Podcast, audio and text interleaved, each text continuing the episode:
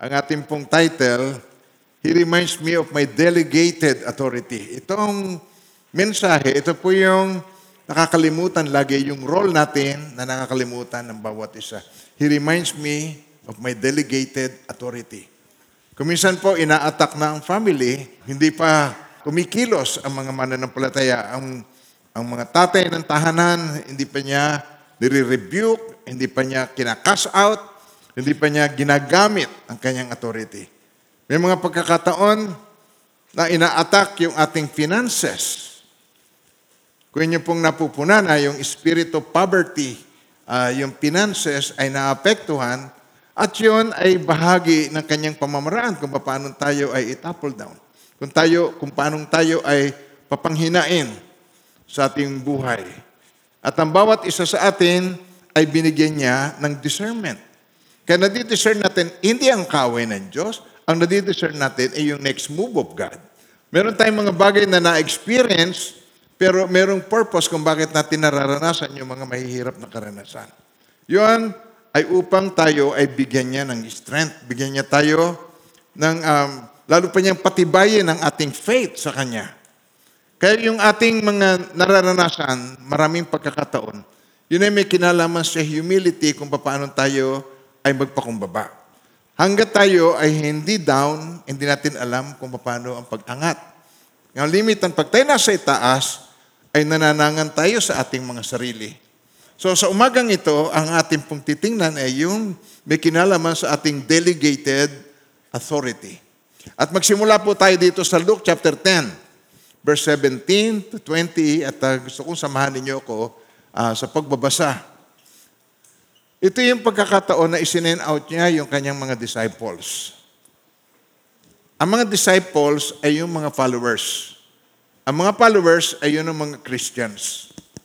So sinend out niya yung kanyang mga followers na tinetrain ng Panginoong Iso Kristo. Sapagkat ang kanyang ministry ay tatlong taon lamang at ang maiiwan ay yung kanyang mga disciples na itinetrain na tinawag ding mga apostles. So kasama niya sila, and then the 70 returned. Matapos niyang itong utusan, sabi niya, mag-preach kayo, puntahan niyo itong lugar na ito. Nagbalik sila rito ng tuwan-tuwa and return with joy, saying, Lord, even the demons are subject to us in your name. And he said to them, I saw Satan fall like lightning from heaven.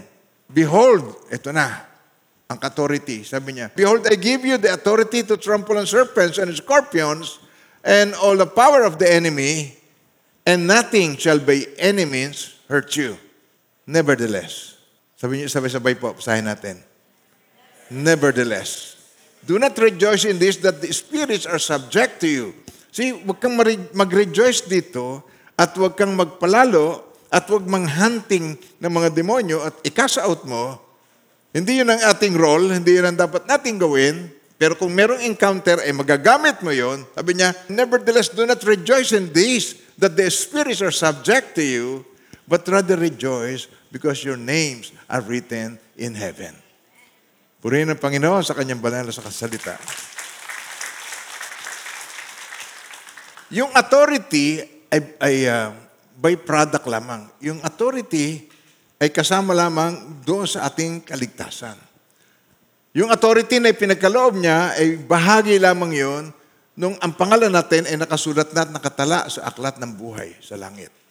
Pag tinanggap mo ang Panginoong Iso Kristo bilang Panginoon at tagapagligtas ng iyong buhay, your name is written in heaven. At yon, dahil ikaw ay itinuring niya, sapagkat sabi niya sa John 1.12, lahat ng tumanggap at hanalig sa kanya ay pinagkalooban niya ng karapatan na maging anak ng Diyos. So yung ginagawa ng anak ay magagawa din natin. Kaya ang authority na ito ay given na sa atin. Kung tanggapin mo ang Panginoong Iso Kristo bilang Panginoon at tagapagligtas ng iyong buhay, bahagi itong authority na yon. Susundan niyo ba ang sinasabi ko? Basahin natin sa Tagalog. Bumalik ang mga ang pitumpo na may kagalakan na nagsabi, Panginoon, maging ang mga demonyo ay nagpapasakop sa amin sa iyong pangalan. At sinabi niya sa kanila, nakita ko si Satanas na nahulog gaya ng kidlat mula sa langit. Tingnan ninyo, binigyan ko kayo ng otoridad na tapakan ng mga ahas at mga alakdan at sa ibabaw ng lahat ng kapangyarihan ng kaway at walang makapipinsala sa inyo o walang makapananakit sa inyo. Gayon man, sabay-sabay. Gayon man, huwag ninyong ikagalak. Ito na ang Espiritu ay nagpapasakop sa inyo, kundi ang inyong ikagalak ng inyong mga pangalan ay nakasulat sa langit. Amen. Purihin ng Panginoon. God bless you all. Amen po.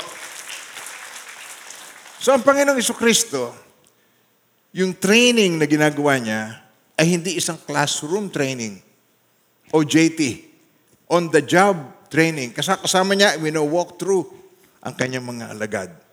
At dito, dito sa Mark chapter 4, ng araw ding iyon, nang sumapit na ang gabi, ay sinabi niya sa kanila, sa kanyang mga alagad, Let us cross over to the other side. Tumawid tayo sa kabilang ibayo. So meaning, kung ating titingnan yung kanyang word na sinabi, hindi ito yung literal na sa kabilang ibayo. Kundi ang kabilang ibayo na tinutukoy dito, sapagkat makikita ninyo maya-maya lamang na ang nais puntahan ng Panginoong Kristo ay lugar ng mga pagano, pagans. Lugar ng mga hindi mananampalataya sa Diyos. Lugar ng hindi nakakakilala sa Kanya. So alam nyo na, pagka ganun, makaka-experience yan ng rejection sa lugar na yon. Kaya yung sinabi nitong, let us cross over to the other side, tumawid tayo doon sa kabilang ibayo, sa other side, ang tinutukoy niya, other side of the world. O under other side of ministry, of our ministry. Pupunta tayo doon sa lugar na yon. At ito na nga po ang nangyari. Pagkaiwan sa maraming tao, siya kanilang isinama sa bangka ayon sa kanyang kalagayan at may iba pang mga bangka na kasama niya. At nagkaroon ng isang malakas na unos. Sumalpok ang mga alon sa bangka. Ano pat ang bangka ay halos napupuno na ng tubig. Alam niyo na ibig sabihin nun. Ito malapit na lumubog. Ngunit siya nasa huli ng bangka at natutulog na may inuunan palubog ng bangka, natutulog pa ang Panginoon. At siya ginising nila at sinabi sa kanya, Guro, hindi ka ba nababahala na mapapahamak tayo? Nakakita na ba kayo ng mga mananampalataya na kahit anong nangyayari sa paligid ay uh, parang ito'y napakatatag na hindi madaling nababahala. Hindi madaling mataranta. Meron na ba kayong nakasamang ganon na hindi madaling mataranta? Hindi madaling, madaling malito sa mga sitwasyon, ang kanyang pananampalataya ay kahanga-hanga sa iyong paningin. Naka, nagkaroon na ba kayo ng kasamang ganon? Na, na parang hindi madaling magulat sa putok. Ang kasabihan natin, hindi nagugulat sa putok. Ito ay hindi na babahala sa anuman ang nangyayari. Ang Panginoong Iso isang example ng ganito. Kaya sabi niya, Guro, hindi ka ba nababahala na mapapahamak tayo? Na tayo ay lulubog? Hindi ka ba nababahala? Yun ay salita ng mga nakukonfuse. Yun may salita ng mga natataranta sa sitwasyon. Wala ka bang pakialam? Wala ka bang pakiramdam? Ganon. Naranasan nyo na ba yun? Na parang ikaw ay natataranta, pero ang kasama mo ay hindi, wala, hindi nababalisa? Pagising niya, ito ang ginawa ng Panginoon sa Kristo. Sinaway niya ang hangin at sinabi sa dagat, tinan niyo po yung word na yon, pag binignan natin ito sa wikang English, yung sa verse 39, Then he arose and rebuked the wind and said to the sea, Peace, be still. Kinausap niya. Hindi normal na kinakausap ang hangin. Nakukuha niyo ba sinasabi ko? Hindi mo nire-rebuke ang hangin. Ah, hindi kina, hindi ang kalimitang nire-rebuke ang kinakausap ay yung Espiritu. Kaya nakikita natin dito na sa likod ng malakas ng unos na yon ay merong gustong humadlang sa kanilang lakad. Merong gustong, ang tawag natin doon ay hindering spirit. Nakaranas na ba kayo na meron kayong pupuntahan, pera siyaran, tapos naplatan ka, tapos lumaya, tapos kang maplatan, naubusan ka naman ng gasolina.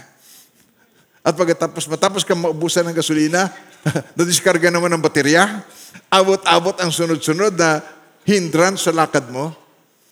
Hahadlangan at hahadlangan ang gawain ng Diyos. Wala kang magagawa doon. Talagang yun ay given. At kailangan matuto ka kung paano mong i-handle ang opposition. For every opportunity, tatandaan po ninyo yun. For every opportunity, there is opposition. Sa bawat oportunidad, halimbawa, opportunity para ikaw ay magbago, may lang sa iyo. Opportunity para ikaw ay isang mabuting asawa, may lang sa iyo. Opportunity para umasenso ang negosyo mo, merong ahad lang sa iyo. Sabi niyo yan. For every opportunity, there is opposition. And we need to re- learn how to handle. So, at nagkaroon ng isang malakas na unos. Sumalpok ang alon sa bangka, ano pat ang bangka halos napupuno ng tubig. Ngunit siya nasa huli ng bangka, natutulog uh, sa may inunan niya, ginising siya at sinabi sa kanya, Guro, hindi ka ba nababahala? At ngayon, tumayo si Jesus at kinausap niya. Sabi niya, kinausap sinaway niya, I rebuke you. Yung hangin, in rebuke. Yung dagat, inutusan niya, kumalma ka. Tumahimik. Kumalma. Parang ilog ang dagat. At sa tumigil ang hangin at nagkaroon ng katahimikan, sinabi niya sa kanila, bakit kayo natatakot? Ngayon, sabihin niyo sa akin, may sense ba yung kanyang sinabi na yun? Bakit kayo natatakot? Hindi ka ba matatakot kung lulubog ng bangka? Pero sabi niya, bakit kayo natatakot? Ano sa tingin ninyo? Bakit kaya sinabi ni Jesus sa kanyang mga alagad, bakit kayo natatakot? Sige. Dahil, siya mismo kasama. Nakasakay siya sa bangka. Kaya iniisip, tinan nyo, bakit kayo natatakot? Siya ay nakasakay sa bangka. Pero ngayon, siya ay nasa puso ng mga mananampalataya. Pag tinanggap mo si Jesus bilang Panginoon at tagapagligtas ng iyong buhay, kaway templo ng banal na Espiritu, kasama natin ang Diyos. Jesus in me in 2023. Tatandaan yung theme natin for the whole year. Hindi ko kayo iiwan, ipababayaan man, kasama niyo ako maging sa huling sandali. Hindi ba? Kaya, yung pagkatakot ay pagkahiwalay ng ating paningin. Nawala ang ating tingin sa dapat nating kalagyan na-focus. Pagka tayo na-focus, tayo nalilito. Tayo nako-confuse. Tayo ay natataranta. Tayo ay nagkakaroon ng uh, kakaibang nararamdaman at ang salita ay hindi na maganda. Wala ka bang pakialam na tayo lumubog? Mga ganon. Kaya nirebuke niya, bakit kayo natatakot? Wala ba kayong pananampalataya? At uh, pagkatapos nito, ang mga alagad, sila ay sinidlan ng matinding takot at sinabi sa isa't isa, sino ba ito na pati ang hangin at ang dagat ay sumusunod sa Kanya?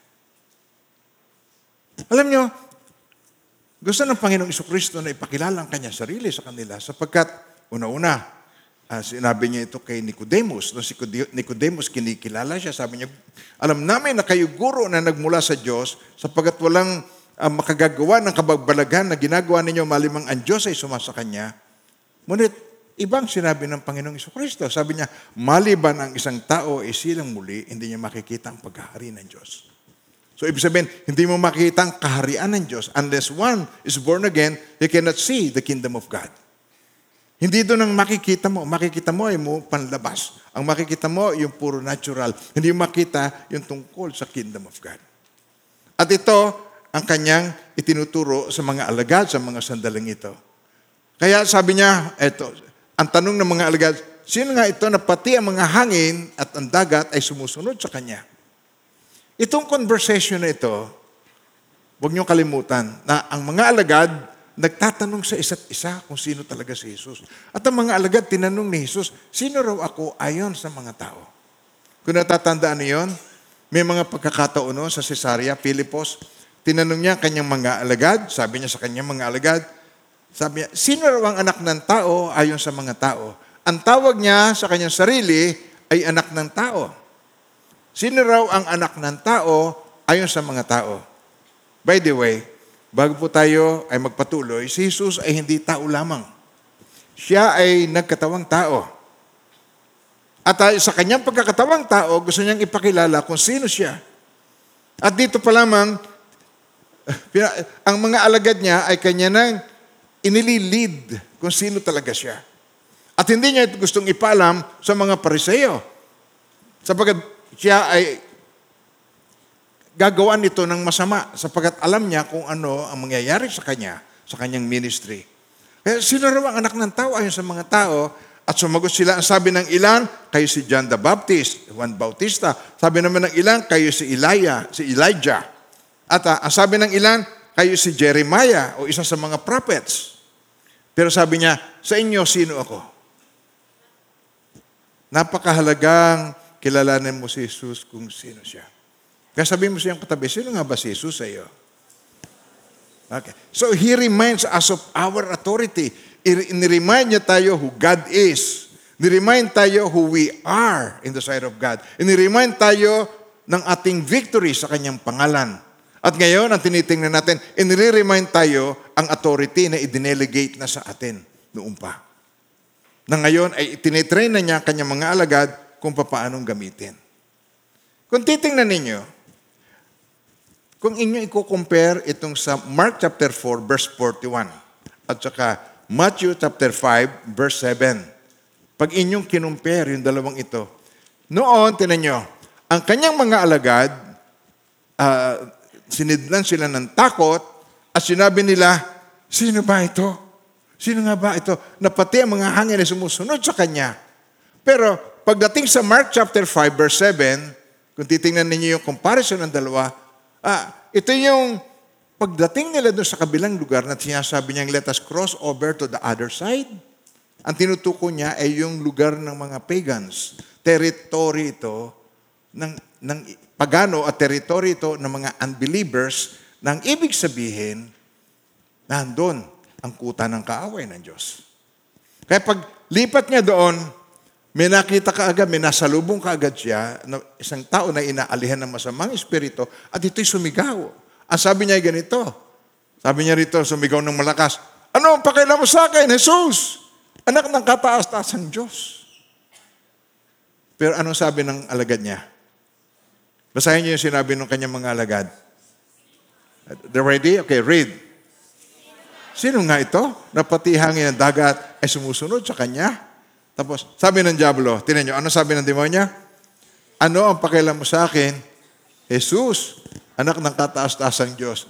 Sino masigit na nakakakilala kay Jesus? Sabi sa katabi mo, kakahiya. No? Kakahiya. Kaya, dito makikita natin, to, tinan nyo, noon, ito yung ito yung bago pa siya ay namatay, nabuhay na maguli, at umakyat sa langit. Ito yung bago yung ang kanyang, ang Holy Spirit ay pinagkaloob sa tao. Noon, nandun pa siya sa kanyang earthly ministry. Patungo pa lang siya doon. Kaya itong panahon ito, itong time na ito, itinitrain na niya ang kanyang mga alagad na kasama tayo ngayong umaga. Etong story nitong Mark chapter 5 verse 1 hanggang 20. Dumating sila sa kabilang ibayo ng dagat sa lupain ng uh, Geraseno. Gatherings. Okay? So Geraseno sa Tagalog. Nang bumaba siya sa bangka, isang lalaki na may masamang espiritu ang agad na sumalubong sa kanya mula sa libingan. Siya'y naninirahan sa mga libingan at wala nang makapigil sa kanya kahit na may tanikala. Kahit siya pigil, hindi siya napipigil ng tanikala. Sapagkat madalas na siya ginagapos ng mga kadena at mga tanikala, ngunit nilalagot niya ang mga tanikala at pinagpuputol-putol ang mga kadena, walang taong may lakas na makasusupil sa kanya. Sa gabit araw, sabay-sabay, basahin niya. Okay. Sa gabit araw, ay palagi siya nagsisigaw sa mga libingan at sa mga kabundukan at sinusugatan ang sarili ng bato. Yung demon possessed o yung tao na inaalihan masamang espiritu, sinasaktan niya ang kanyang sarili. Hinihiwa niya ng blade. Nagbibikte. Marami siyang ginagawa na masochism. Kaya nakikita natin dito yung mga bagay na kailangan matutunan, lalo na ng mga kabataan, meron siyang gustong ituro sa atin dito. At least, makita natin dito na sa church, hindi lamang ito yung hallelujah, amen. Hindi naman yung ganon. Hindi lang puro kantahan. Kailangan matutunan natin dito ay digma ang spiritual. meron digmaan spiritual. Sabi mo ngayon, meron digmaan spiritual. At itong mahirap na digmaan dahil hindi mo nakikita ang kaaway. At kinakailangan mo rito ang talas ng discernment at kinakailangan makita mo rito na mai-apply mo yung authority na ipinagkaloob sa iyo ng Panginoon. Gabit araw palagi siya nagsisigaw sa libingan ng kabundukan. Sinusugatan ng sarili at nang matanaw niya si Jesus, malayo, tumakbo siya at si Jesus ay kanyang sinamba. Lumuhod siya sa harapan ni Jesus. Siya sumigaw ng malakas ang tinig. Ano ang pakialam mo sa akin? Jesus, anak ng katastasan Diyos. Kilala siya. Pinakikiusap ko sa iyo, alang-alang sa Diyos, na wag mo akong pahirapan. Ha? Itong tao, pinahihirapan niya ng napakatagal na, hindi na ito makapanirahan sa kanyang bahay. Ang kanyang, ang, mas haul pa ito sa mga praning.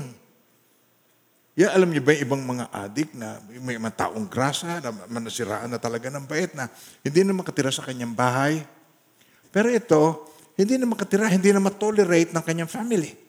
Hindi ito makatolerate ng kanyang mga friends. Hindi na. Ah, kaya ang ginawa, ang gina, ito, matagal ng panahon ito, wala siyang suot na damit. Hubot-hubad to.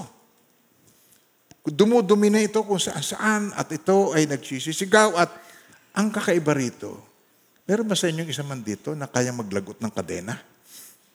Ito, pag ginapos mo, nagpuputol-putol ang mga kadena. Walang makapigil sa kanya. At uh, nagsisisigaw siya at kinatatakutan siya ng mga tao. Sabi rito, tinan nyo, ating tingnan mabuti. Pinakikiusap ko sa iyo, alang-alang sa Diyos na huwag mo akong pahirapan. Ang lakas ng loob magsalita ng ganon. Huwag mo akong, nakikiusap ko, alang-alang sa Diyos, huwag mo akong pahirapan. Samantalang yung tao na nilukuban nila ay pinahihirapan niya. Tingnan nyo. Itong may, ang masamang espiritu ay wala itong katwiran. Ito ay walang habag, wala itong awa. Gusto niya, gusto niya siya ay kaawaan, pero siya ay walang awa sa kanyang kapwa. Walang awa sa tao. Walang awa sa pinahihirapan niya. So, eto, tinan nyo. Tuloy natin. Sapagkat sinabi niya sa kanya, lumabas ka sa taong yan, ikaw na masamang espiritu. Lumabas ka. Kaya, kaya siya nakikiusap. Huwag mo kaming itorment even before the time. Bagat dumating ang takdang araw, huwag mo kaming itorment. Huwag mo kaming pahirapan bago yung araw na yon. Merong takda ang Diyos. At uh, ang sinabi niya itong mga bagay na ito, huwag mo kaming pahirapan bago sa takdang oras. Tinanong ni Jesus, ano ang pangalan mo? At sumagot. Ang sabi niya, Legion o Legion ang pangalan ko sapagkat marami kami. Alam niyo ba ang Legion? Sa Roman soldiers, ang Legion ay about 2,000 soldiers to 6,000. Yun ang Legion. So, tatanong mo sa sarili mo, ilang tao, ilang, ilang demonyo ang pwedeng sumanib sa isang tao? Isang tao lamang ito. Ilang demonyo ang pwedeng sumanib sa isang tao? Kaya makikita mo rito ang example na sobrang sama. So lahat ng lahat ng uri na laang ng kademonyohan, pagnanakaw, ah, kahalaya, na, na, lahat ng dalawang libong kasalanan, dalawang libong diablo ang nananahan sa isang tao, no wonder, hindi na siya kayang pakisamahan ng tao. Hindi na siya kayang pakisamahan ng kanyang pamilya. Hindi niya, hindi na siya kayang pakisamahan ng community. Naando na siya sa isang lugar na nag-iisa sa, and the only place for him is to live doon sa lugar na yon ng libingan. Sa libingan, tahimik ang buhay niya. Pag may tao, magulo ang buhay niya sapagkat marami mga tao, hindi siya matolerate. Nakukuha niyo na ba, sinasabi ko? Nasusundan niyo ba? Nasusundan niyo ba ang kanyang sitwasyon? Kaya yung legion na ito, kaya, ang, ang pangalan niya dahil marami sila, at ito ang sinabi, tuloy natin please. Nagmakawa siya sa kanya, huwag silang palayasin sa, lupa, sa lupain. Meron itong, yung ito ay territorial spirit. Huwag niyo kung mo kaming palayasin dito sa lupain. Ibig sabihin, marami na kaming investment dito. Mara, marami na kaming uh, inaalipin sa lugar na ito. Marami na kaming followers sa lugar na ito. Huwag mo kaming palayasin. Ah, kaya nakikiusap siyang mabati. Noon ay may malaking kawan ng mga baboy na nanginginain sa libis ng bundok. Nakiusap siya sa kanya, kay Jesus, papuntahin mo kami sa mga baboy upang kami ay makapasok sa kanila. At sila'y kanyang pinahintulutan. Alam niyo, ang Panginoong Iso Kristo, basta pinakiusapan, kahit demonyo, pinahihintulutan. Eh kung ikaw kaya ang ipakiusap ng demonyo kay Jesus, na-imagine mo ba yan? Ipinakikiusap ko, isang ito ayaw din lang makinig at natutulog. Pwede bang i-arbor ko sa iyo ito, Lord? ang kawa ng, na may bilang ng mga dalawang libo, bumulusok sa matarik na bangin. Lumabas sila, pumasok sa baboy. Sila nag-request kung pwedeng pumasok sila sa baboy. Kailangan nila ng katawan. Hindi sila makapagpatuloy sa paghahasik ng kasamaan sa lugar na yon nang walang katawan. Kailangan ng espiritu ay katawan. At sila mga spiritual being, kailangan ng katawan. Kaya sa baboy sila pumunta at bumulusok sa matarik na bangin patungong dagat, nalunod silang lahat sa dagat. Ang mga nagpapakain sa kanila ay tumakas at ibinalita sa lungsod ng layong, kaya nagdatingan ng mga tao pang tingnan kung anong nangyari. Ito, lumapit sila kay Jesus at nakita nila ang inaalihan ng mga demonyo na nakaupo na may damit, matino, ang pag-iisip, ang taong nagkaroon ng isang lehiyon at sila'y natakot. Nung tumino ang ang tao, mas lalo pa siyang natakot. At sinabi sa kanila ng mga nakakita nito, anong nangyari sa inaalihan ng demonyo at sa mga baboy? Sila nagpasimulang makiusap kay Jesus na, pwede ba umalis na kayo sa lugar nito? Lisanin ang pook nila. Sa halip na sila ay matuwa na meron silang dating kinatatakutan. Dating merong horror, parang may horror movie sa kanila. At nakita nila nakadamit na ito, matinong isip, uh, naka, naka, nakaupo na sa paanan ni Jesus, at tapos, nung makita nila, sabi nila kay Jesus eh, ah, nakiusap, Lord, pwede po ba? Umalis-alis na kayo rito sa lugar na ito. So mamaya papaliwanag natin to. At nang sumakay sa bangka, yung lalaking yun na na-deliver, inalihan ng mga demonyo, nakiusap na kung pwede ay isama na siya. Ngunit tumanggi si Jesus. Sabi niya sa kanya, umuwi ka sa iyong mga kaibigan. Sabay-sabay, basahin niya. Umuwi ka sa iyong mga kaibigan at ibalita mo sa kanila ang lahat ng ginawa ng Panginoon para sa iyo at kung paanong kinaawaan Kanya. At ang lalaki lumisan, nagpasimulang ipahayag sa Decapolis ang lahat ng ginawa ni Jesus para sa Kanya at namangha lahat. Purihin ang Panginoon sa Kanyang banal na salita. Amen. So dito, ipapaliwanag natin itong mga pangyayaring ito.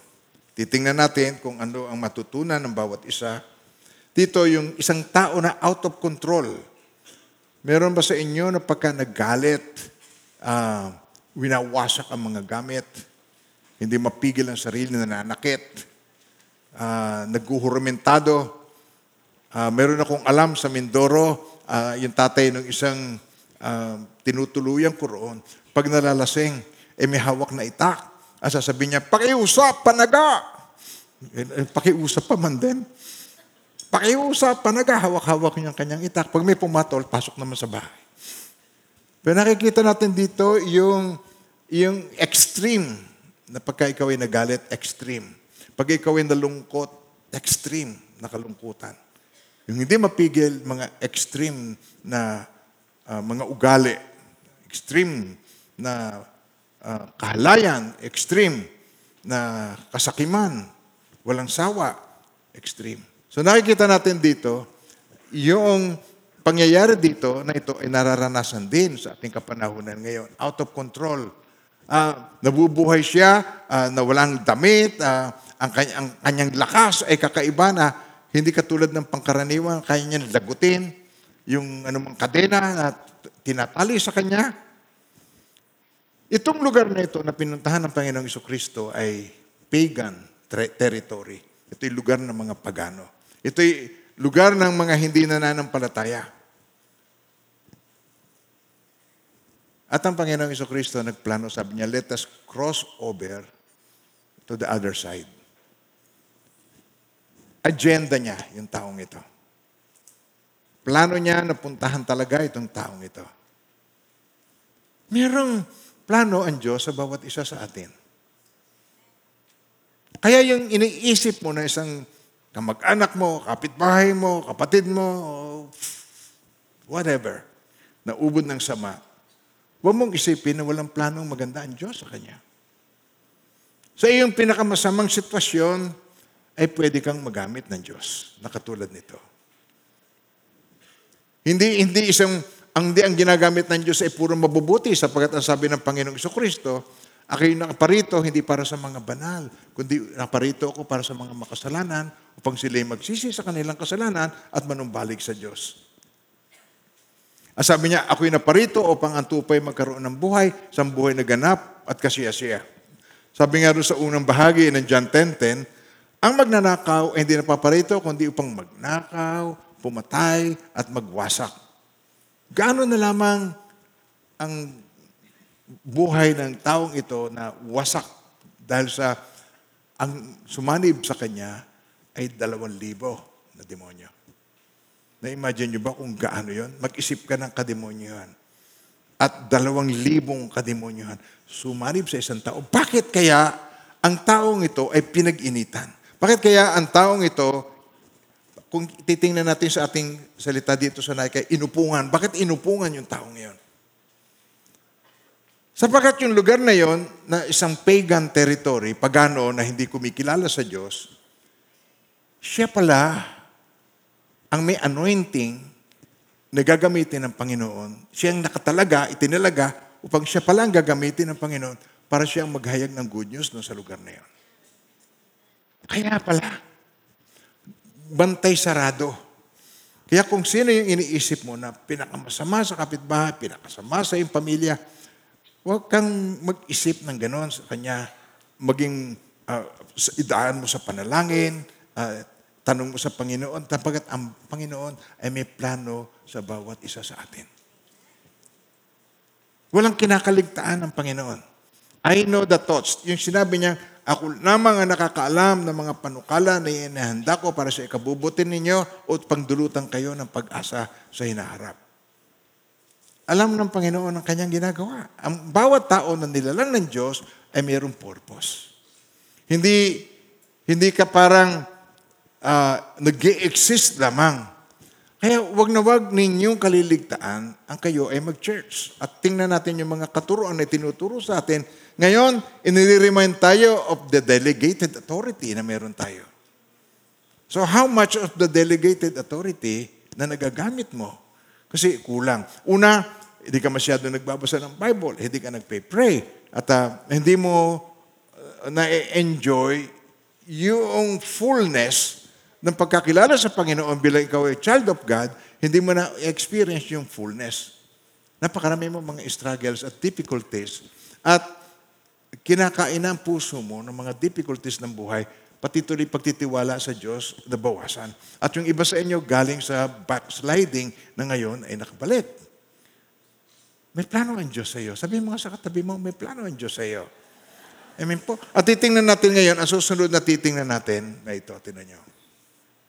Ang titingnan natin ngayon ay mga reaksyon ng iba't ibang tao sa presensya ng Panginoong Iso Kristo. Ano yung mga reaksyon nila? Tingnan natin, ang reaction ng demon-possessed na, na lalaki. Pag ang isang tao ay kargado, tinan nyo, ang nakita natin kagad dito, nung makita si Jesus, siya naka, nakatira sa libingan, nung makita si Jesus, tumakbo kay Jesus, sinamba si Jesus. Ang sabi rito sa Philippians 2, verse 10, sa salita ng Diyos, sabi rito, anupat ang lahat ng nilalang na nasa langit, nasa lupa at nasa ilalim ng lupa, ay maninikluhod at sasamba sa Kanya. And every knee shall bow, every tongue will confess Jesus is Lord. Sabay-sabay, basahin ninyo, that at the name of Jesus, every knee should bow of those in heaven and of those on earth and of those under the earth. Every knee shall bow. Kaya pagkita kay Jesus, pero hindi para siya isambahin talaga. Kundi kilalanin ang authority na meron siya. Sapagkat sinabi niya, lumabas ka sa taong yan, nakiusap ka agad, Sir, sir, huwag mo naman kaming paalisin sa lugar na ito. Sapagkat ang hindi nila gusto ay paalisin sila doon.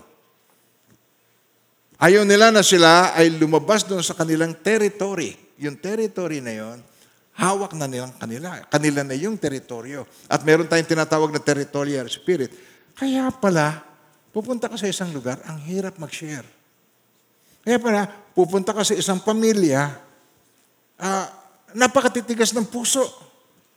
At pagka nag-share ka, titilao kang manok ng kapitbahay, yung sabungero. Ang sampung sasabungin, titilawak ng sabay-sabay. Tataho lang aso, ngingiyaw ang pusa, iiyak yung bata. Pag kayo malapit ka na magpatanggap, naranasan nyo na ba yan? Sino sa inyo nakaranas no? Pakitaas ang kamay. Yung, nung marapit ka na magpatanggap, bigla na lamang mag-iingay sa paligid. Dadaan yung mga tricycle na walang tambucho. Pupunta yung uh, mga kapitbahay na medyo masinto-sinto. Pagkatapos eh, kakausapin ka. Pag nagpapatanggap, malapit ka na magpatanggap, makikita mo na magkakaroon ng commotion sa paligid. Pagkatapos na pagkatapos kung magpatanggap, biglang tahimik. Yun lang ang target. Mahinder yung gawain ng Diyos. Mahinder yung maliligtas. Kaya hindi ko pinapansin. Lalo kong itataas ang boses ko. Pag maingay ang tricycle, lalo kong itataas ang boses ko. Pag meron dong uh, mga bata na nanggugulo, lalo akong tatalakasan ang boses ko. Hanggang sa mapatanggap ko at pag natang- tumanggap, biglang kalma.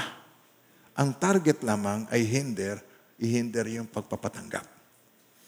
Kaya alam ko na na-experience ninyo yung sinasabi ko. At si Jesus, papunta pa lamang, nandun pa lamang siya sa laot, papunta pa lamang siya, doon sa kabilang iba yung tinutukoy niya, hinadlangan na sila, bigla na lang sumama ang panahon, lumakas ang hangin, lumaki ang alon, na ang, tub- ang bangka ay napupuno na ng tubig, Ngunit ang Panginoong Iso Kristo, kalmado, sapagat ang Diyos ay nakakaalam ng katapusan. Sa simula pa lang, alam na niya kung ano yung gagawin sa kanya doon. At sadya na isinama niya ang kanyang mga disciples para maranasan nila yung mga bagay na yon. Kaya nirebuke niya, bakit kayo natatakot? Bakit hanggang ngayon wala pa kayong pananampalataya? Gayon na lamang ang kanyang pagtuturo na ang mga alagad ay lumalim ang kanyang pananampalataya. Itinuturo nga sa atin ni Apostle Paul, fight the good fight of faith.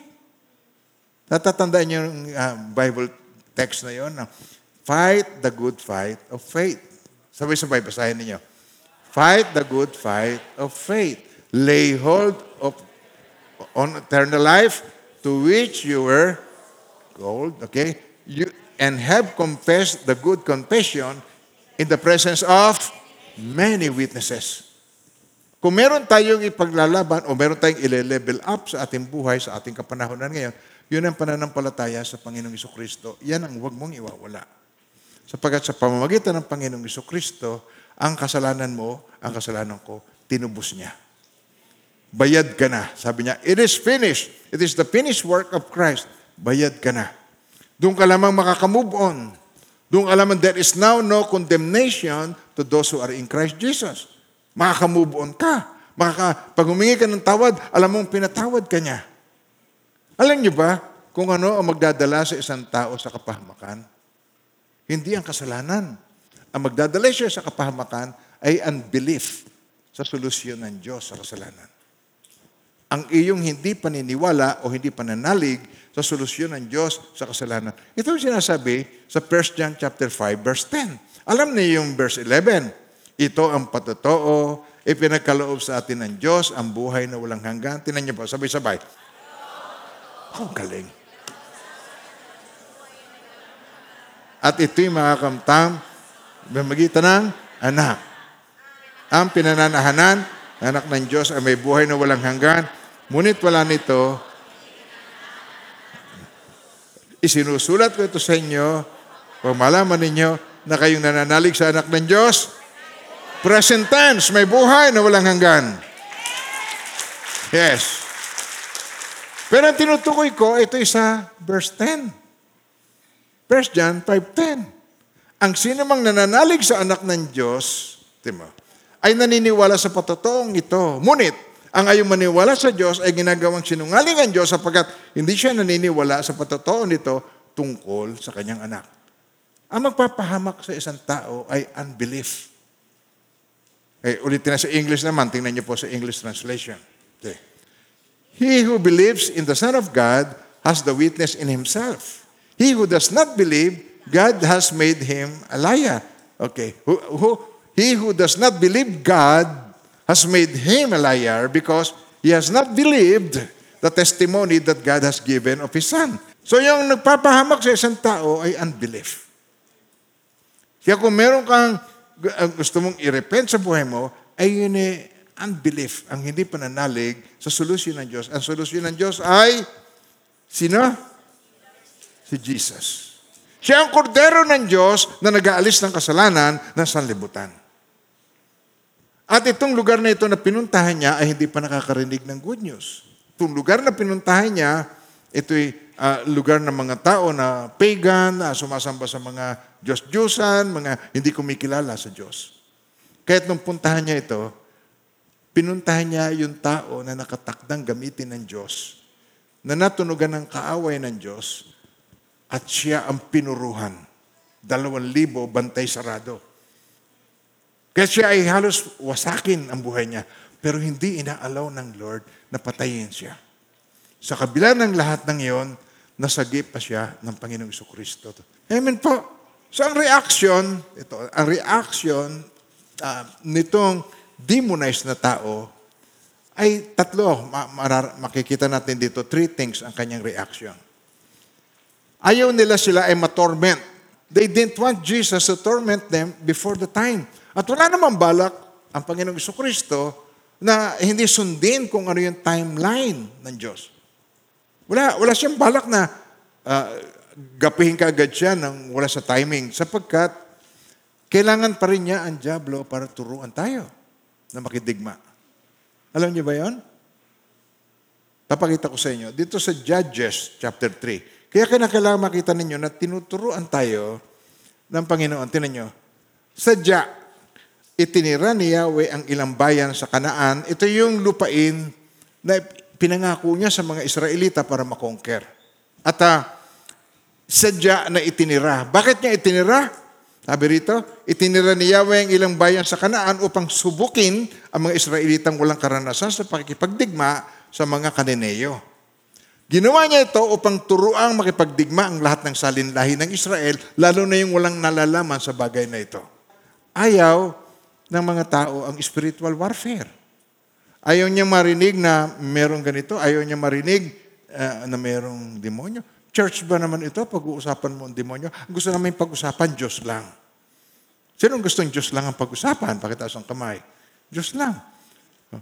Pag sinabi mong Diyos, may kaaway din ng Diyos. Wala tayong magagawa doon.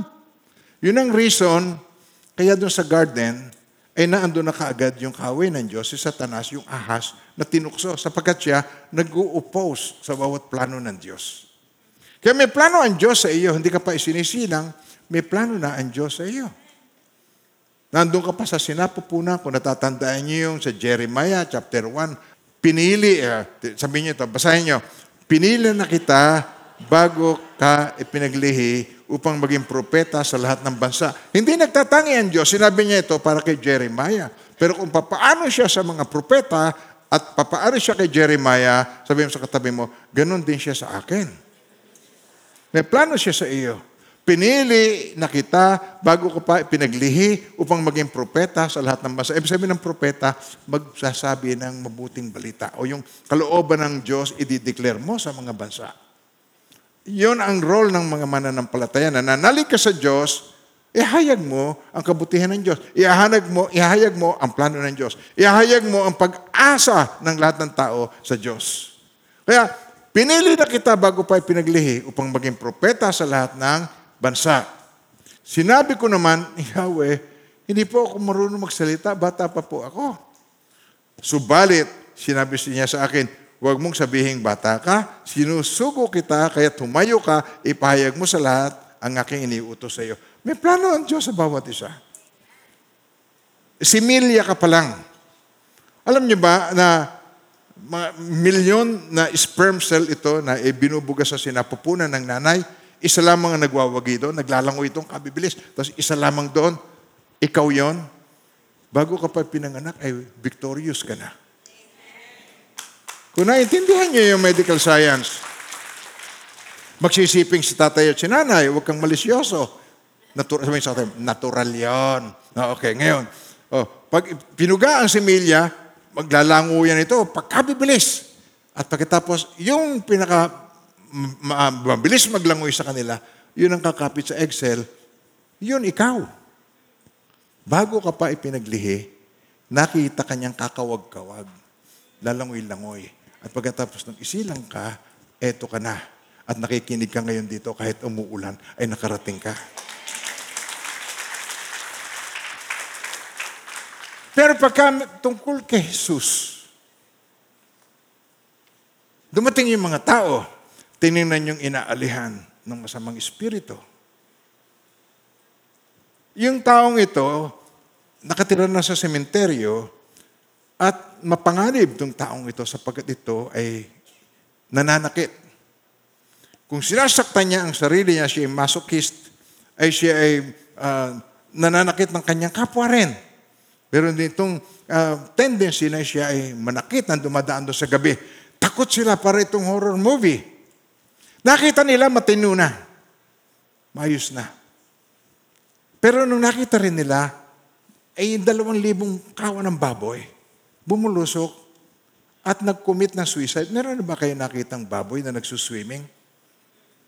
Na, na, nakita na ba kayo doon? Meron na kayong baboy na nakita nagsuswimming? O nakikita ninyo na ang baboy ay gagawin niya lahat-lahat upang hindi siya mahuli? Ah, Ang tinutukoy ko eh, hindi yung baboy sa ulbo. Itong mga baboy na ito, hindi ito yung baboy na nasa ulbo. Ito yung baboy na parang baboy damo. Mabilis itong tumakbo. Hindi ito yung baboy na bubulusok. Pero yung baboy na yon, nung sinaniban siya ng masamang espiritu, nagulat siya at nagtatakbo, at ginawa niya yung hindi pangkaraniwan niyang ginagawa, yun ang pagsuswimming. Ginagawa ng mga inaalihan ng masamang espiritu ang bagay na hindi niya pangkaraniwang ginagawa. Katulad ng re-repain mo ang sanggol. Tulad ng papatayin mo, tapos tatadtarin mo ng saksak, laming anim na saksak, hindi titigilan. Yung hindi niya pangkaraniwang ginagawa, gagawin niya. At itong mga baboy na ito, nag-commit na suicide. Balitang balita na ang dami ng mga nagsusuicide sa ating kapanahunan ngayon. Sa Mindoro, meron isang nanay na pagdarating ng anak niya ng 14 years old, nag-suicide yung isang anak niyang lalaki, 14 years old. Nang- Nangyari yon uh, years back. Pagkatapos, nung March, meron na naman siyang anak, nung na-reach niya ang kanyang 14 years old, nag-suicide din, nagbikti rin. Sino ang nasa likod na yun? Pagsa-suicide. Hindi ba gagawin mo ang lahat-lahat para huwag kang mahirapan, huwag kang mamatay? Tama. Pero hindi mo gagawin yun, ikaw ay nasa ustong kaisipan. Merong lumukob at nangyari yon. Hindi naman ang baboy nagsuswimming, meron baboy na nagsuswimming. At biglang tumakbo doon ang nag-suicide. Pero nung makita nila ito, at ah, yung kasing dalawang libong baboy, hindi pag-aari lang ng isang tao. Alam niyo sa naik, ah, uso ba rito yung paiwe? Yung paiwe, yung baboy, papalagaan mo. Tapos pag nanganak, magpaparty kayo. May, may paalaga, nagpapaalaga. So ito, maraming, may, maraming owners.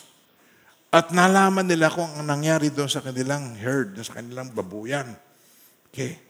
Kaya, nung malaman nila itong nangyari sa kanilang mga baboy, at nakita nila na yung pagka-cast out ng Panginoong Iso Kristo na pumunta ron sa baboy ang naging dahilan. Ang Panginoong Iso Kristo, pinaalis niya. Kahit na, sabi, tignan niyo, meron tao doon na nagsisisigaw. Meron tao doon na hubot-hubad, na dumudumi na sa sarili niya. Punong-puno siguro ng dumi, ng, ng tae niya, ng ihi niya, doon na siya naliligo, napakabaho ng taong ito na para ng hayop siya. At pagkatapos, ah, nakita niya na nasa paanan ni Jesus, may damit na, malinis, matino na ang pag-iisip. Tapos sabi niya, umalis na ho kayo rito. Pwede ho ba makikiusap kami, umalis kayo rito? Parang sinasabi niya, kaya na ho namin, okay na sa amin itong milukuloko rito. Okay na sa amin dito na meron ditong halimaw na sumisigaw sa gabi. Okay na sa amin na dito na maraming beer house sa aming lugar. Ma- okay na sa amin yung maraming adik-adik. Huwag lang si Jesus, okay? Huwag kayo mag-share dito sa amin lugar. Huwag mong, huwag niyong, ah, huwag mong gagawin born again ang mga tao rito sa amin lugar. Ah, kahit may patayan dito, okay na sa amin. Huwag mo lang kaming baguhin. Na-imagine niyo ba? Na ang Panginoong Kristo, ginawa niya ang kanyang ah, magagawa para tumulong. Pagkatapos, mas gusto pa nila na sila'y manatili doon sa kanilang kinalalagyan at siya'y paalisin. Nakita niyo kung paano nire-reject ang good news na dinadala niyo sa may ibang mga tao? Sino sa inyo naka-experience na rejection? Taas ang kamay. Rejection. Yung siniran mo, ni-reject. Pagkataas ang kamay ng ni-reject. Hindi ba? Sa mga sa mga nag-share, yan ang una-una kong tinatanong. Sino ang naka-experience na rejection? Tapos tinuturuan ko paano mag-handle ng rejection. Sa buong buhay mo, patuloy kang makaka-experience ng rejection. At kung paano mo i-handle to, yun ang patutuo ng iyong maturity. It determines your maturity. Habang ikaw sa kaunting rejection, nasisiraan ka na ng bait, nakikita rito ang iyong immaturity. Pag nahandle mo ang maturity, pag nahandle mo na ang rejection, nakikita rito na ikaw ay nagmamature sa Panginoon. Hindi na mahalaga sa iyo kung ano. Yung nararamdaman mo, ang mahalaga sa iyo ay ginampanan mo at pinagagawa sa iyo. So pinuntahan ni Jesus. At itong mama na ito, hindi pa ito sinisilang, ay nakatakda na ito para siya ang maging evangelist sa lugar na yon. Siya ang magpapahayag ng good news doon sa lugar na yon. Lord, pwede bang sumama na ako sa iyo? Ayoko na rito. Ayoko sa kinalalagyan ko, sama na ako sa iyo. Sabi niya, huwag. Umuwi ka sa inyo at ipahayag mo ang mabubuting ginawa ng Diyos. Kausapin mo ang mga kaibigan mo, ang mga kamag-anak mo, ang mga classmates mo, ang mahal mo sa buhay, at ikwento mo sa kanila ang magandang bagay na ginawa ng Diyos sa buhay mo. Umalis ang mama, ipinahayag niya doon sa lugar na yon, ginawa niya, sinabi sa kanya, namangha ang lahat. Nakita niyo ba pangyayari yon? At doon sa pangyayari yon, ato, tinan niyo, ah, pagbalik ni Jesus doon sa lugar na yon, okay, tinan ninyo, nung bumalik siya, ito ang kamangha-mangha sa magandang ginawa ng Panginoong Kristo. Kung papaanong uh, sa pamamagitan ng mama na yon, uh, dito natin titingnan sa Mark chapter 7, okay, verse uh, 37, tinan niyo ito. Nagbalik muli si Jesus, sila'y labis na namang nga na nagsasabi, mabuti ang pagkagawa niya sa lahat ng mga bagay. Kanya pang ginagawang makarinig ang bingi at pinagpasalita ang pipi. Nakita yung goodness of God. Pero nung una, nire-reject ang goodness of God. Yung goodness of God, hindi nakikita. Ang nakikita nila ay yung nalugi sila sa baboy. Nagigis ba sinasabi ko? Mas mahalaga na ang may kababuyan kaysa may kabanalan. Mas gusto na yung uh, kababuyan na nando sa kanilang lugar kaysa kabanalan. Alam niyo yung mga pagano, ang, ang tunay na, na Jewish, mga Hudyo, hindi yan mag-aalaga ng baboy, hindi hihipo ng baboy, hindi magninegosyo ng baboy. Kaya alam natin na pagano ang pinuntahang iyon ng Panginoong Iso Kristo. Hindi sila kumakain ng isaw, hindi sila kumakain ng mga barbecue, hindi sila kumakain ng mga bagay na uh, marurumi. At tinuturing nila na, okay, don't get me wrong, baka hindi na kayo kumain ng lechon, okay? Ang tinutukoy ko rito, ang, ang baboy ay itinuturing nilang unclean animal. So mga Hudyo, kaya ito, yung, yung pangyayaring ito, makikita natin dito, na mas pinahahalagahan ng mga tao ay yung dati nilang lifestyle. Ayaw nila ng change. People hate change. Kayo, pagka, nung kayo ay nagbago, meron bang naiinis sa iyo na ikaw ay magbago? Meron bang kaibigan ka na naninibago? Ako'y naninibago sa iyo. Parang ikaw ay alien. Parang ikaw ay kakaiba na ang iyong pananaw. Ba't hindi na kita nakakatropa? Bakit ka ba hindi na nagmumura? Gusto ko ikaw ay nagmumura. Parang tunog na. Yun naman ay bulaklak lang ng dila. Ba't ka ba hindi na nagmumura? Ba't ka na ba hindi nagkukwento ng mga green jokes? Wala na tuloy ako natatawa sa mga binibiro mo. Ang tinutukoy ko ako, napakarami kong mga green jokes. At yung mga green jokes na yan, tuwan-tuwa yung mga kaibigan ko na ngayon, pwede bang mag-usap tayo nang hindi ka nagsasalita ng salita ng Diyos? Sabi ko, alam mo, pagka hindi ako nagsal- nagsa- nag-share sa inyo ng salita ng Diyos, para mo akong sinasakal. Parang pinipigil mong hininga ko. Mga minamahal ng Panginoon, yan mararanasan mo rin. At ah, hindi mo mapipigil ang sarili mo na ang Panginoong Iso Kristo ay parangalan mo at ikwento mo sa lahat kung ano yung nararanasan mo ay maranasan din nila. Ang kalayaan na nadanasan mo. Amen po. Kaya dito nakikita natin yung yung mga may-ari ng, ng, ng babuyan, nagalit. Okay? Ah, hindi nila nagustuhan yung ginawa ni Jesus. Yung mga tao, ah, nagalit. Mas gusto pa nila na yung, yung mama na yun manatili sa kanyang kinalalagyan. Di ba nakakaawa naman, ano? Pagkadating kay Jesus, ang mga tao, sarado ang mind. Alam, naisip niyo ba yun kung bakit kaya sarado ang isipan ng mga tao? Pagdating kay Jesus? Na-imagine niyo ba yun? Bakit sarado? Bakit pagka si Jesus na pag-uusapan, ayaw, ay, pwede bang, pwede ba maggalangan tayo? Yung religion, wag natin pag-usapan. Yung pananampalataya ko, hayaan mo na ako doon sa pananampalataya ko at saka pananampalataya mo. Narinig niyo na ba yon? Narinig niyo na yon? Hindi gustong mapakinggan. Pero hindi natin pinag-uusapan ay yung ating pong religion. Sabi ko, yung pananampalataya po ninyo, okay yon. Kaya lamang, ano ba ang pag-asa ng inyong pananampalataya? Pero bago mangyari yon, ang kailangan matutunan natin, ay paano natin i-implement at i-impose ang authority na delegated sa atin. Bakit kailangan yon? Sapagkat ito yung Genesis, tinukso ang tao. Amen po. Pagkatapos, nagplano na ang Panginoon ng kaligtasan para sa atin. At pagkatapos, dumating na ang Panginoong Kristo, sinabi niya, I give you the authority to trample on serpents and scorpions and all the powers of the enemy. Tatandaan niyo sa Luke 10.19? Tingnan niyo, sabi niya, binigyan ko kayo ng otoridad, tumapak, yumurak sa kaaway. Para gamitin, ano ang purpose? So Romans 16, verse 20, sinabi dito, And the God of peace will crush Satan under your feet shortly. The grace of our Lord Jesus Christ be with you. Sabay-sabay, basahin po ninyo.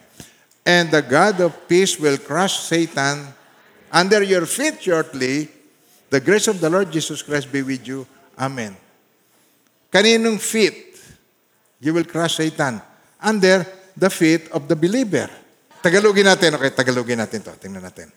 At si Satanas ay dudurugin ng Diyos ng kapayapaan sa madaling panahon sa ilalim ng inyong mga paa. Yuyurakan ninyo.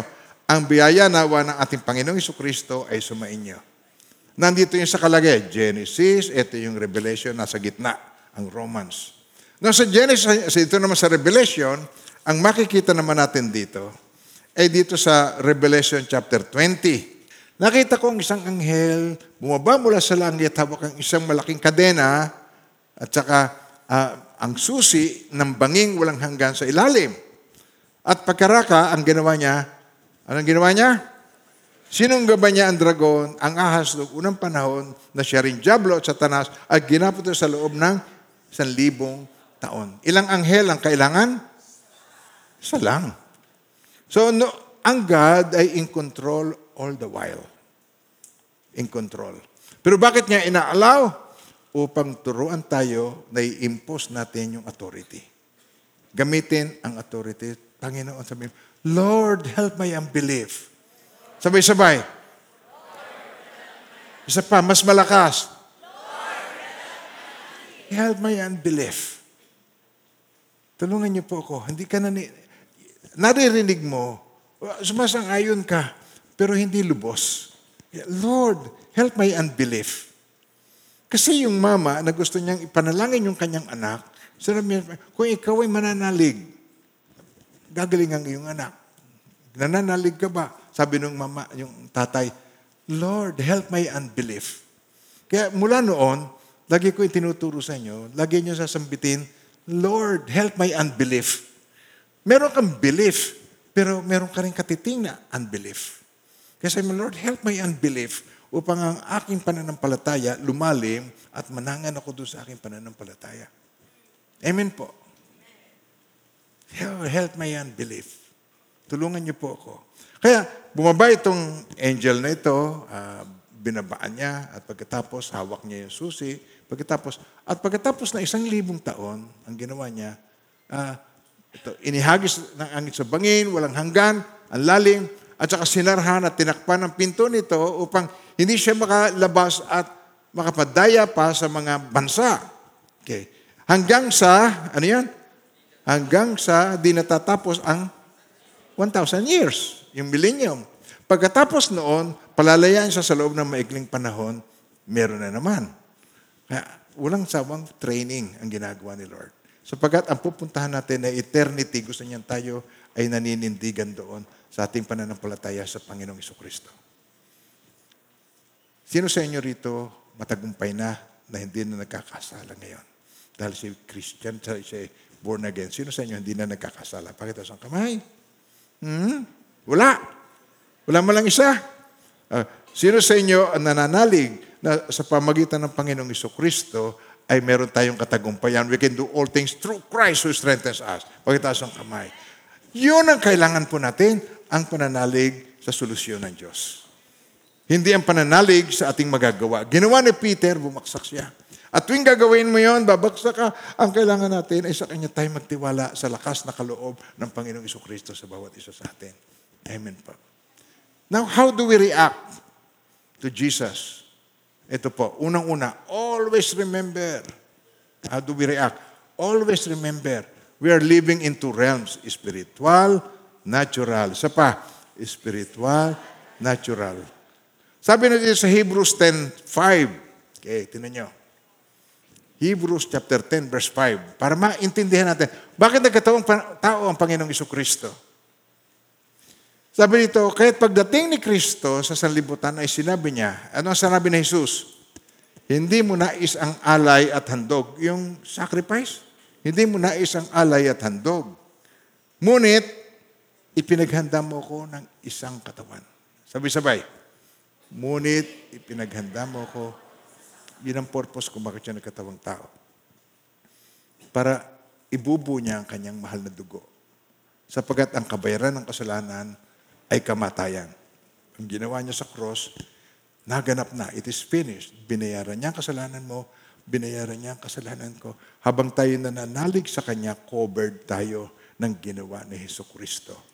Para sa kasalanan mo, kasalanan ko, kasalanan natin lahat. Amen po. We can do all things through Christ who strengthens us. Amen po. Mga minamahal ng Panginoon. Tayo ay gustong baguhin ng Lord from worldly perspective. Yung pananaw mo, makasanlibutan, worldly perspective, patungo sa heavenly perspective. Set your minds on the things above, not on the things below. Ginawa na ng Panginoong Kristo ang hindi nagawa ng kautosan sa atin. Romans 8, Okay, Romans chapter 8, verse 1 to 3. Okay, tinan niyo po. Sabay-sabay po. Kaya nga, sabay-sabay. Hindi na hatulang maparusahan ang mga nakipag-isa kay Kristo Jesus. Wala na ako sa ilalim ng batas ng kasalanan at kamatayan sapagkat pinalaya na ako ng batas ng Espiritong nagbibigay buhay, bunga ng pag-ipag-isa kay Kristo Jesus. Nung nakipag-isa ka sa Kanya, wala ka na sa ilalim ng batas ng kasalanan at kamatayan. Pag nagkasala ka, kamatayan ang katumbas. Nasa ilalim na tayo ng Espiritong nagbibigay buhay, bunga ng pagipag-isa kay Kristo Jesus. Bakit ito ay ginawa ng Diyos? Sabay-sabay. Ginawa ng Diyos ang hindi nagawa ng kautusan dahil sa ilikas na kahinaan ng tao, sinugo niya ang kanyang sariling anak sa anyo ng taong makasalanan upang maging handog para sa kasalanan. At sa anyong yon, Hinatulan niya ang kasalanan. Ang kasalanan ko at ang kasalanan ng bawat nananalig sa Kanya ay hinatulan na kay Jesus. Hindi ba napakabuti ng Panginoon? Ginawa niya yung mga bagay na yon. At yun ang good news na ipinapahayag sa lahat ng lugar. Walang itinatangi ang Diyos. Gets niyo ako? Magtataka ka. May mga lugar na pakahirap mag-share. Pero meron na tayong mga care group. Kumalat na ang ating mga care group sa iba't ibang lugar sa naik. At kayo, Gusto ng Panginoon na gamitin ng bawat isa sa inyo na maghayag kayo ng mabuting balita sa iba't ibang lugar na nasasakop ninyo, sa lugar ninyo. Ipahayag ninyo sa inyong mga kaibigan, sa inyong mga kapatid, ang kabutihan na ginawa ng Diyos sa inyong buhay. Amen po. Tinan nyo sa 2 Corinthians 4, verse 3 to 4. Kahit ang aming ebanghelyo ay natatalokbungan pa, ito ay natatalokbungan lamang sa mga napapahamak.